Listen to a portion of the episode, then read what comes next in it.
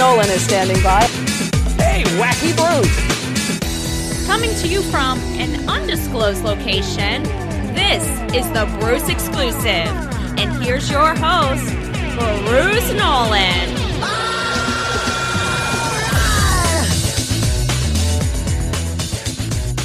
Ladies and gentlemen, boys and girls, children of all ages, welcome to another edition of the Bruce Exclusive, a Buffalo Rumblings podcast. I'm your host, Bruce Nolan. You can find me on Twitter and Instagram at Bruce Exclusive. Welcome back.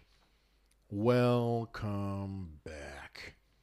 You know, soon we will all be glued to our television sets for either live or recorded versions of the NFL Scouting Combine, colloquially known as the Underwear Olympics, where a bunch of NFL prospects who are hoping to be drafted as high as possible will enter through a litany, a barrage, a battery, if you will, of athletic testing and the far more important, but arguably less exciting, medical and interview parts of the NFL Combine in attempts to oppress the brass of even just one team who can help make their dreams come true. And you know, as I was debating the types of things that I wanted to talk about this offseason, I thought to myself, what if there was a combine for podcasters? Not a physical combine, of course. We all spend our days talking in front of a microphone. So the answer to that question would be embarrassment. Well, Bruce, you didn't say a question. I know I didn't say a question. Whatever the question was, the answer would very likely be embarrassment. But what kind of drills would they have us run? What type of competencies would we make sure that we'd have to show? And so today's episode of the Bruce Exclusive is going to be me going through four significant competencies of podcasting that I thought were funny. I'm totally not trying to find a way to make it so I'm allowed to be disjointed and weird in this episode. No, no, no, no. This was the plan the whole time. This is all part of the plan and not some rudimentary chassis that I have come up with at the last minute to find a way to fit all these random topics under one podcast episode banner. I would never do that. So, without further ado, the drills are as follows analysis, philosophy, research, and pontification. Those are the four drills that I will be going through today because each one of them has a specific topic that I would like to talk about relative to the Buffalo Bills or the NFL at large. We're going to start with analysis. And thankfully, there was actually a roster move made that can serve as a pivot point for this piece. And that is that cornerback Siran Neal is back to the Buffalo Bills on a three year deal with a maximum value of $10.9 million. So, this is the analysis of that re signing. Number one, the wording of the leak is very important. The fact that it said three years, $10.9 million of maximum value means it's likely that the person who told the NFL insider about this particular thing was indeed an agent. Because maximum value is, of course, what the agent is gunning for. They want that number to be as big as possible because it serves as partially an advertisement for their services. So, that's the first point. That wording of the tweets is very important because a lot of times these insiders are specifically given the actual wording that they would like used from the person who's leaking them the information. So it's very, very, very important that when you're reading the tweet or the post on Facebook or wherever it is that you're using that, that you examine the wording and the terminology that is used and think, who is benefiting from this specific terminology? And more often than not, it's either the agent or the team. And that will help tell you who is framing the conversation that is currently happening on your preferred social media platform.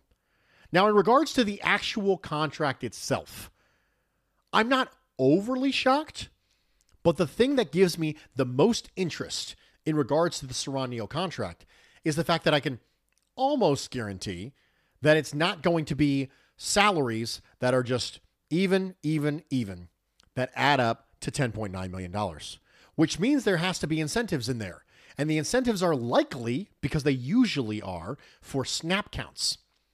Is there a possibility that you might see more Siran Neal on defense this upcoming year?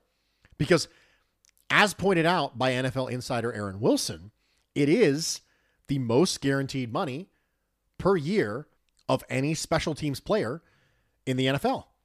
The other potential thing to take a look at here is that there's a possibility that this could mean that you see less of Tyler Matakevich. And by less of Tyler Matakevich, I mean he might not be on the team. Because AJ Klein is the obvious linebacker cut candidate this offseason. But Tyler Matakevich is a sneaky one as well. And if you just re signed a special teams ace, you might be more willing to part with Matakevich at linebacker and just roll right on through with cheaper depth players at linebacker because you're comfortable having Siran Neal as sort of the captain of that defense when it comes to special teams, the captain of that special teams gunner unit. And so you think with a linebacker depth, Andre Smith, Tyrel Dodson, Joe Giles Harris, all of them play special teams, which means you have a less of a need for Matakevich if you have Siran Neal back. So the way things played out at cornerback could impact the way things play out at linebacker. So those were my observations from listening to and digesting the Siran Neal contract. That was the first drill. I hope I performed well when it came to analysis of the NFL Podcasters Combine. The second drill is philosophy because a podcaster needs to be able to analyze, but they also need to be able to philosophize. Philosophy is important because it gives stability and consistency to the analysis. If my analysis on Siran Neal is one way, and then next week something else happens, and I say a bunch of things that totally conflict with the thing I just told you, my analysis has had the knees cut off on it by my lack of consistent philosophy. One of the things that you know what you're going to get when you boot up the Bruce exclusive is you know you're going to get similar Bruceisms. You know where I stand on certain things. And so the analysis that I provide is provided from a foundation of the philosophy. But if I cannot properly communicate my philosophy and I'm not consistent in its application, then my analysis will then fall short. So let's talk about philosophy. And specifically, I want to talk about overreacting to the Super Bowl. Now, you know, I'm not a big fan of overreaction on this podcast. Be as good as you can for as long as you can and hope you get lucky. There's a reason why I'm not much of an overreactor. However, one of the things that comes out from this particular Super Bowl is well, teams need to be more aggressive in team building because the Rams did it.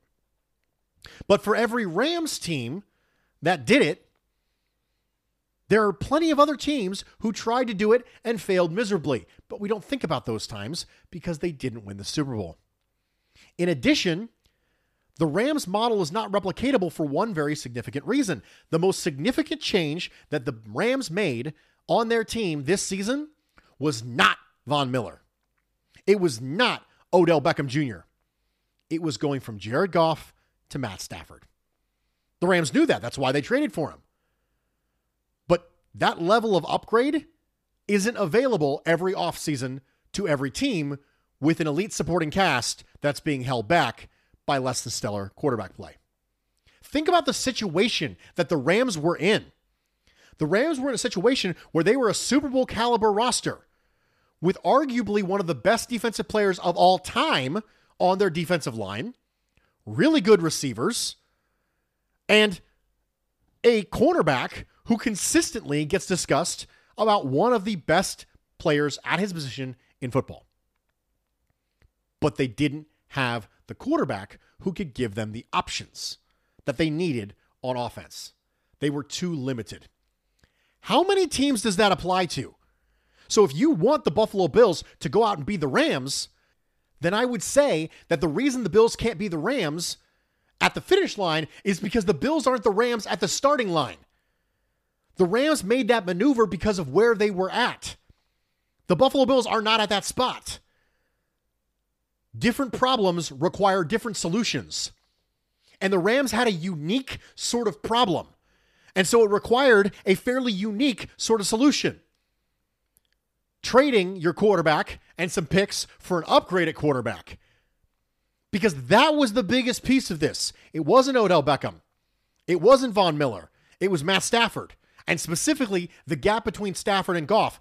The gap between Stafford and Goff, if that same gap is then applied from Josh Allen to the next person, that person doesn't exist.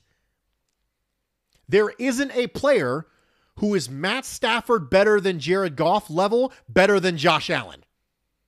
That doesn't happen. And I don't think anybody is complaining about the way Josh Allen's played. So you don't get to be the Rams. You can't be the Rams in this offseason because you're not where the Rams were at last offseason. That's the first thing.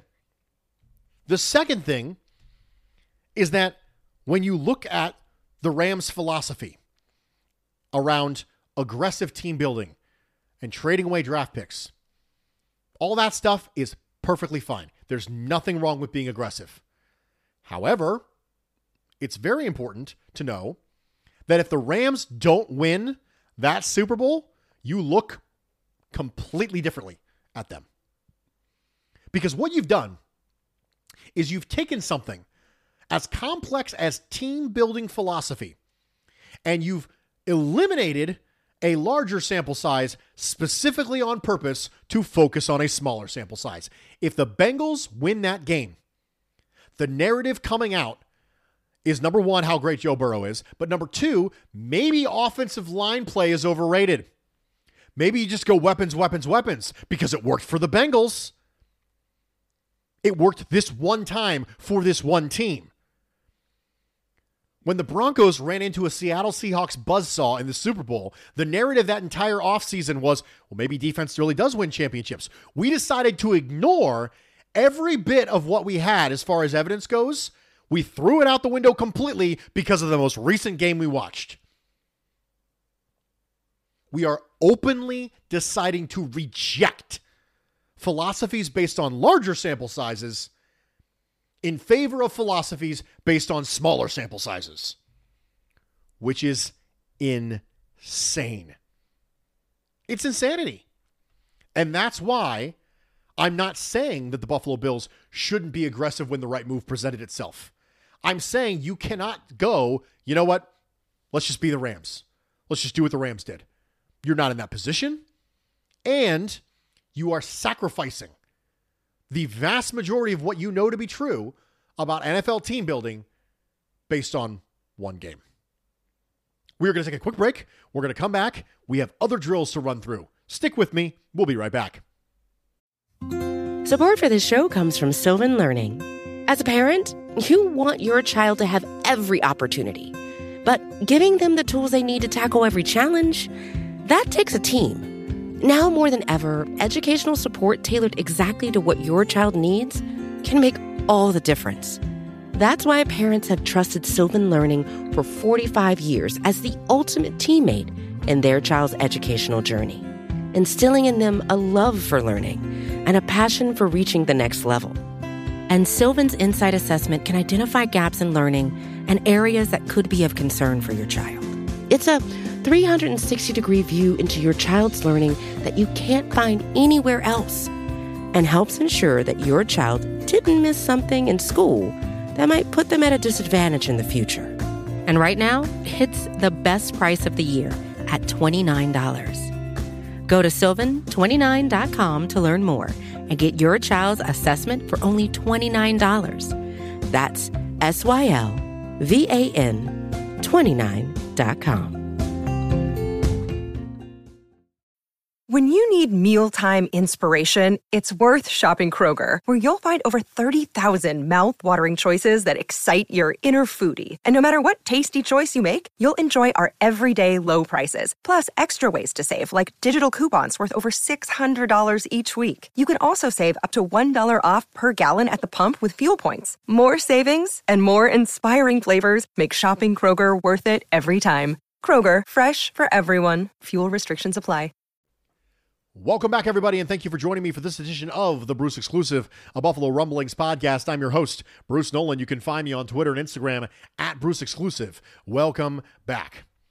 We've been through two of the podcasters' combine drills analysis and philosophy. We took a break, and now we're going to talk about research and pontification. And research is always a part of podcasting because you have to present data to talk about your argument, talk about your conclusion. Unless you just want to say random stuff, throw spaghetti at a wall, see what sticks. The listeners are going to want you to back up your particular point with some semblance of data. But not only that, it has to be data that connects accurately to the point you're trying to make.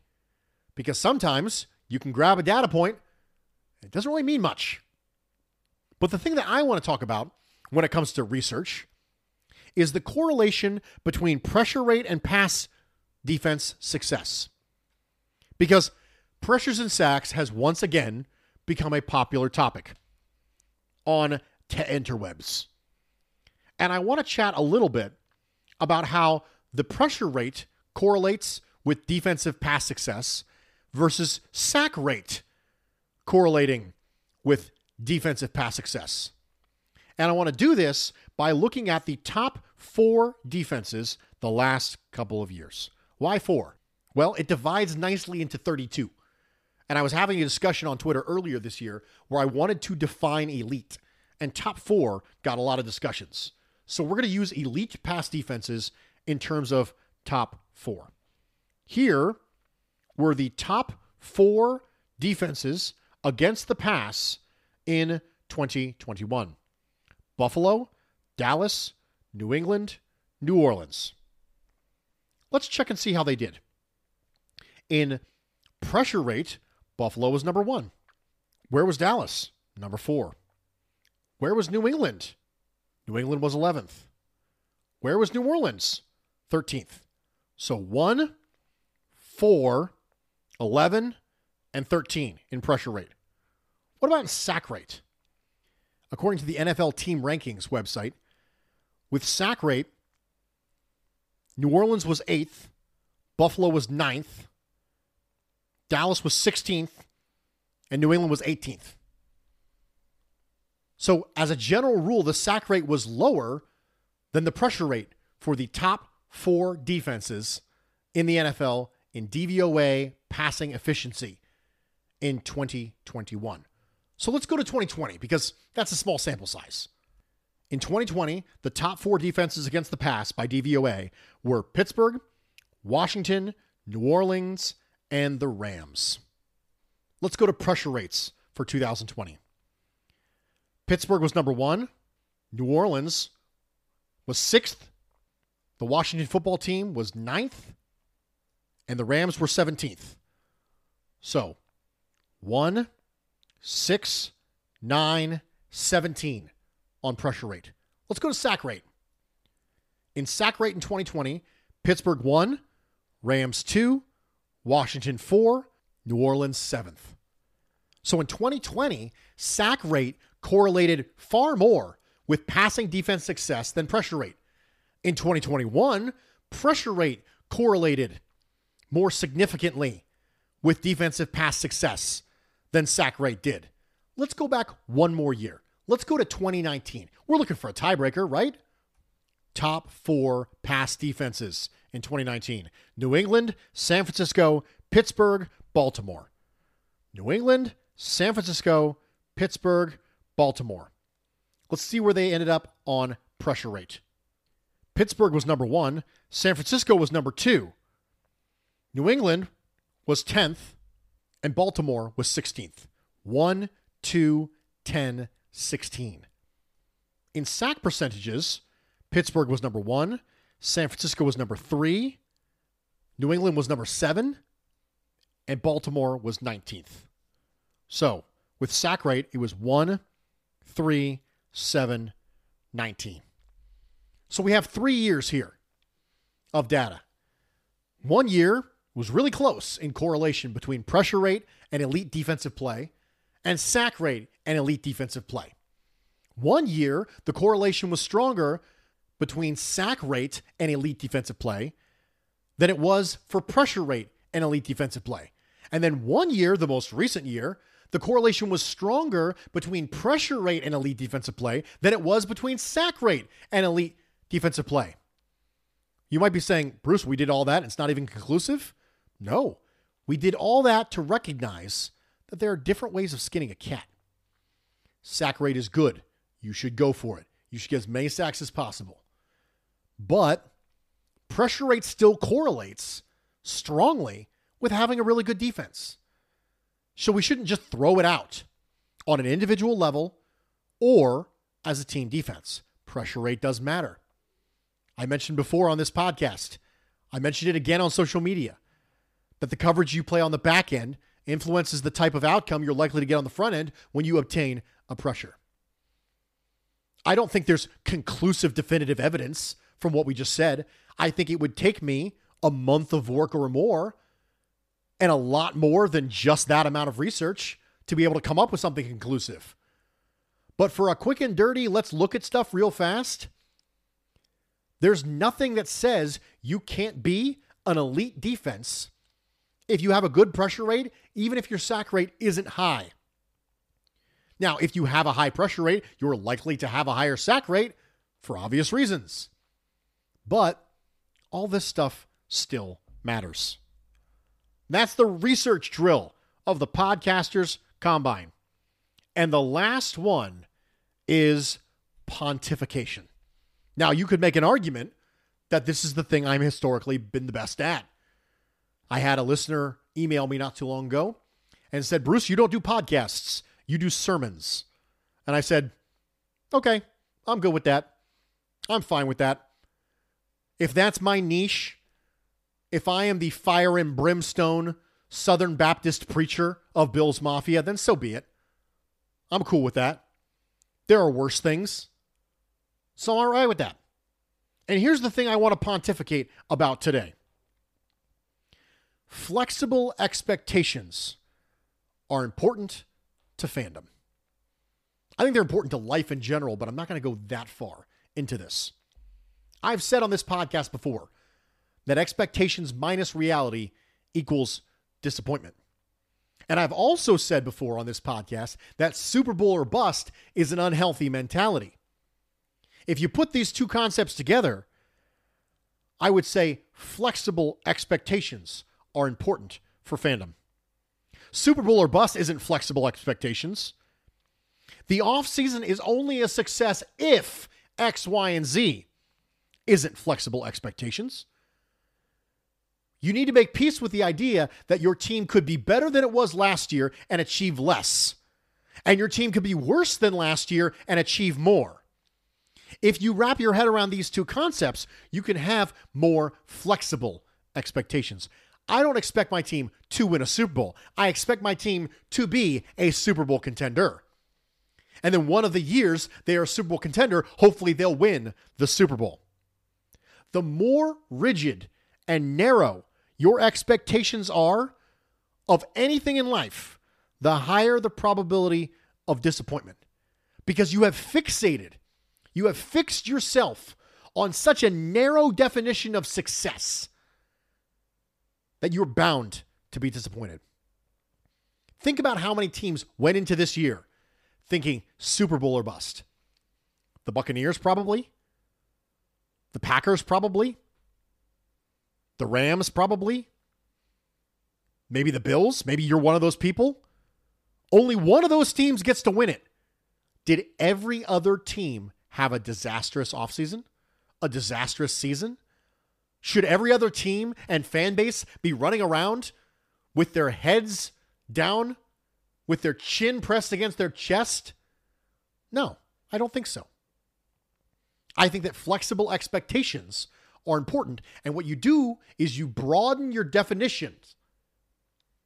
I've mentioned before on this podcast that things that you want to narrowly define are probably broader than you think. Success is one of those things. Success means different things to different people, but the definition of success is probably broader than you think. Because I'll tell you what, it's not win the Super Bowl or it's a failure. That's not it. It's not make a million dollars or you're a failure. There's so many other ways of defining these words that we choose to define so incredibly narrowly. The more flexible your expectations, the better you'll be. How do you achieve flexible expectations? You achieve it by broadening your definitions of the words that you are trying to so narrowly define. I mentioned on social media that I changed email addresses. My email address for Bruce is I am Bruce Nolan at gmail.com. It used to be I am Bruce Almighty at yahoo.com, but I couldn't deal with Yahoo anymore. So here we are. I am Bruce Nolan at gmail.com. And I have two emails to get to. Jacob sent me a mock draft and said I would cry tears of joy with Tyler Linderbaum, center from Iowa at 25, Kyler Gordon from Washington at 57, John Ridgeway from Arkansas as a defensive tackle at 101, Calvin Austin III from Memphis at 124, Jerrion Ealy, a running back from Mississippi at 129, at 168, Marcus Jones, a corner from Houston. At 184, DeAngelo Malone, an edge from Kentucky. At 20, at 202, actually, Matt Araiza, punter from San Diego State. 229, Myron Tagovailoa Amosa, edge from Notre Dame. 244, Jeremiah Gemmel, linebacker, North Carolina. That's a that's a lot of picks, man. I don't know if the Bills have that many available roster spots, but I don't hate Gordon, Ridgeway, Austin. I like Tyler Linderbaum. I do. I just think he needs to be in a zone scheme. And it makes me wonder if the Bills are going to run a lot of zone, then sure, let's go. Tyler Linderbaum, walk in the, the door as a guard right now, get you on the move. But if you intend to run a lot more man and gap runs the way that the Buffalo Bills ran them in the back half of 2021, then Linderbaum might not be the most ideal fit. But I love Gordon, Ridgeway, Austin back to back to back in 2 3 4. So I wouldn't cry tears of joy, but I, I wouldn't hate it. Jamie McAndrew sent me a email and he said, Bruce, I heard something on the Cover One podcast the other day regarding secure positions from a Bills perspective, i.e., positions where the Bills won't be drafting the first round. And it's taken me down a rabbit hole of my own creation. And here it is. Here is the take from Jamie. If the right player is available and Edmunds has not signed an extension, the Bills will draft a middle linebacker at 25 and potentially move up for them. We talk about needs as a team, but with a successful quarterback, we often get caught up in just believing the rest of the team will be found and put together in free agency and the draft with ease. We don't tend to look at the season after, we just shrug our shows and our shoulders and tell ourselves, we got Josh Allen, let's worry about another day.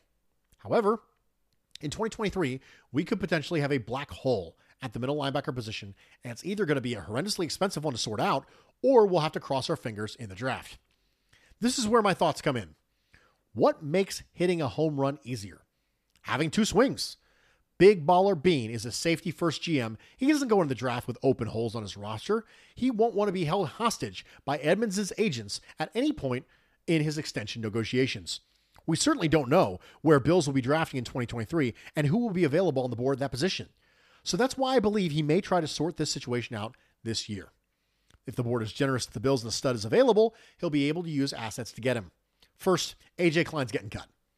Secondly, with three good linebackers, the Bills can throw a few more variations in defense rather than being in nickel most of the time.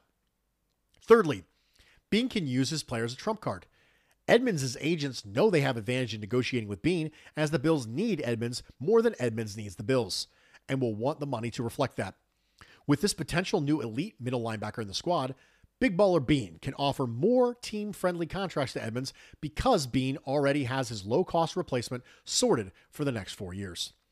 If Edmunds resigns for a team friendly deal, they can either run with three starting linebackers they have or they can look at trading. However, I can't see a situation where Beane goes into the draft desperate for a middle linebacker. P.S. I really want a cornerback. I am going to go highly improbable on this take. I would be absolutely shocked if the Bills drafted a linebacker in the first round or traded up for one. I think the Bills really like Tremaine Edmunds. And I think if they can't get a negotiation for an extension completed this offseason, they'll try next offseason. And if they can't, they'll tag him because the tag for off ball linebackers isn't that ridiculous. I don't think there's any scenario where the Buffalo Bills look at Tremaine Edmunds and go, well, we need to hedge against this by drafting a third linebacker. I think they want to be a nickel.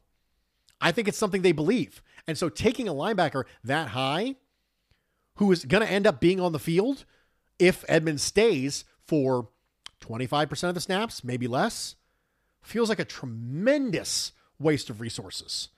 So for me, I would be shocked if they did it, especially because you would be doing it for the reason Jamie just said in regards to getting negotiating power. I don't think you'd spend a first round pick to give yourself more negotiating leverage when it comes to Tremaine Edmunds. I would be absolutely shocked.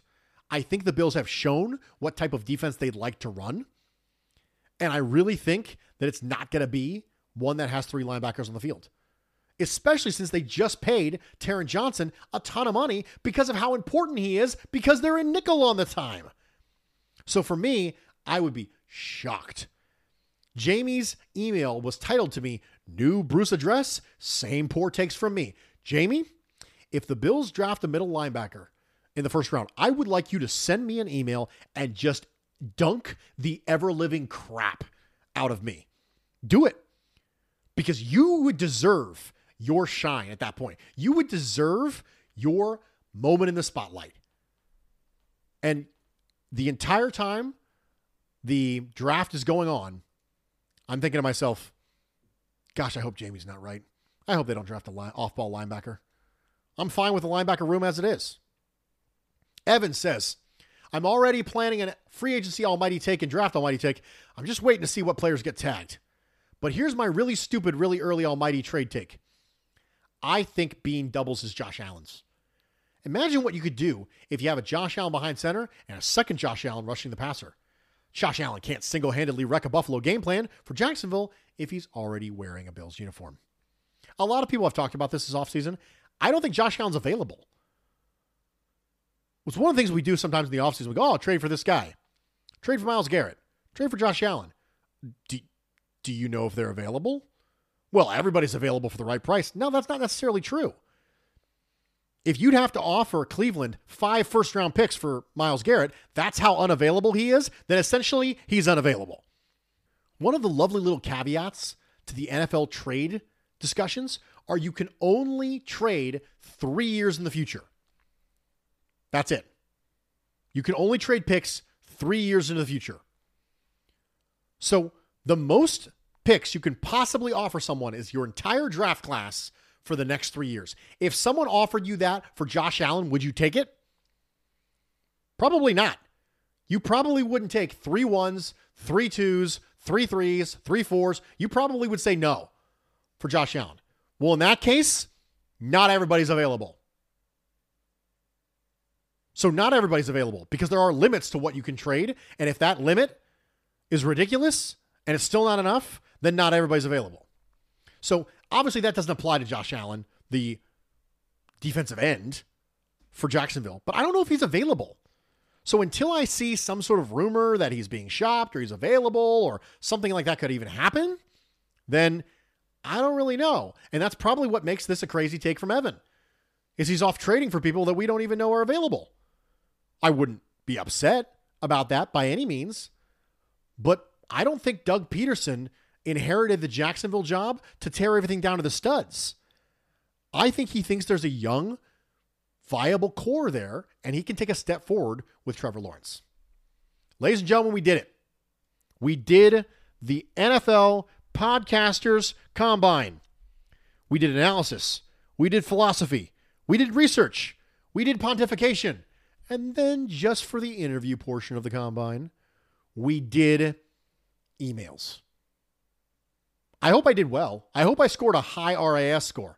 I hope it was at least like a seven or something like that.